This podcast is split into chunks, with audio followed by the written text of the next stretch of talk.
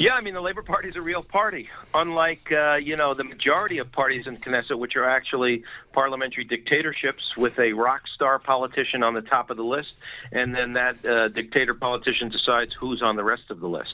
So Israelis are not used to it, meaning Lapid, Lieberman, uh, Gantz, Saar are all great politicians, but the parties will last as long as those people are in politics that are heading the parties. Uh, Lapid also, they have no shelf life after those people le- leave. So the fact that the Labor Party, which has been around for, you know, almost since the beginning of the State of Israel mm-hmm. and, you know, continues to have a membership of, I think, 40,000 people and branches all over the country, they have an ideological back, backbone to them. I think it's very significant. It's a party that's here to stay. They're not as powerful as they used to be. Um, you know, they used to also uh, be very involved with the with the workers' union, with right. the Histadrut. There is a connection, certainly with Moshavim and Kibbutzim, but it's a very powerful party, and they're here to stay. So you know, they have a, a number of seats now. Um, they could get more. They could get less.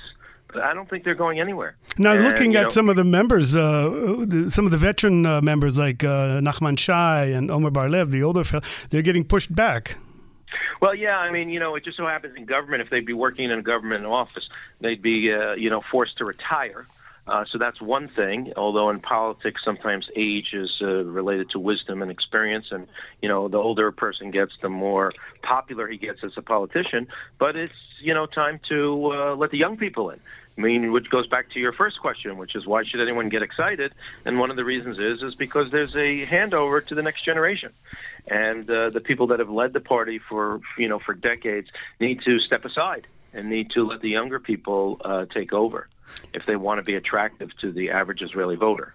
Now, there was a recent poll came out yesterday from the Israel Democracy Institute that says people more are concerned today with the economy than with security, which is kind of a change. Well, the Labor Party is going to be um, always one pushing the socialistic style of uh, economy, no? Yeah, I mean, Israelis are very concerned with the economy, and they'll say that on uh, surveys, and they'll say they're very concerned with health care, and they say that they're very concerned with education. But at the end of the day, there's really one issue that Israelis vote for. That's leadership, and related to that, strongly related to that leadership, is is the security situation. So it's uh, it's a military, it's a security, it's peace which is also the flip side of the security coin. That's how Israelis vote, and they'll continue to vote on that way to see who do they think is most capable of protecting the citizens of Israel. So the economy is important, but nobody's voting on the economy, and no one knows an economic platform. And look, look at Labor Party. I mean, they used to be full of generals. Now the last uh, senior officer, who's Omer Bar-Lev, is being kicked out and uh, being replaced with uh, uh more women and rabbis. Right. Well, well, yeah. I mean, certainly, uh, as uh, he was a security affairs minister, uh, I think he had a lot of challenges this time around, and you know, it didn't necessarily um, contribute to labor's good image, and they don't need it. There are enough generals in the Knesset today, and there's going to be even more between now and when the elections are November 1st. There's no need to have more generals from the Labor Party. In the back in the olden days of the Labor Party, it used to be a feeder when the IDF was a feeder for politicians. They would come in there, and that's really not relevant today. Not relevant at all uh, because there's plenty of Army people, former chiefs of staff, and former generals that are coming from different parties. Labor does not need to play that role anymore. Now let's look at gender. Uh, it's being led by a woman, Merav Michaeli, and every other person on their list was uh, female. So what is mm-hmm. that? What kind of message are they trying to say there?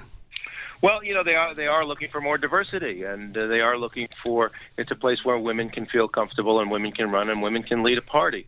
I mean, to the best of my knowledge, at this point, there's only two parties that are being run by women. One is Labor, one is Ayelet Shaked's party. I think even in the last election, she was the on, only person to do that. Um, so that is an important uh, thing for Israel, an important thing for voters. I mean, you know, we still have only had one woman um, prime minister, and we have yet to have a woman defense minister. Mm-hmm. So that glass ceiling has not been broken, and there is not parity between men and women in Israeli politics. And certainly the security thing is uh, connected to that too.